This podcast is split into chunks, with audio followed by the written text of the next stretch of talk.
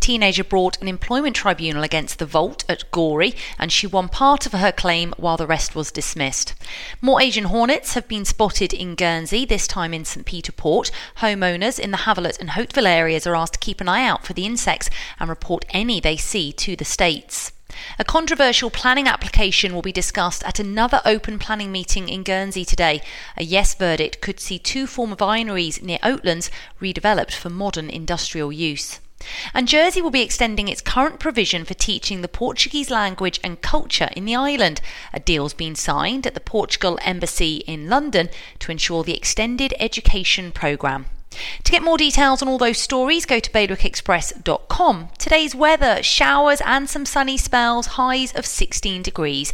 Bailiwick Radio News, sponsored by IQ. At IQ, you can now own a Mac from as little as £33 a month over 12 or 24 months interest free. The choice is yours. So pop into IQ and they'll help find the right Mac for you with financing that's right on the money.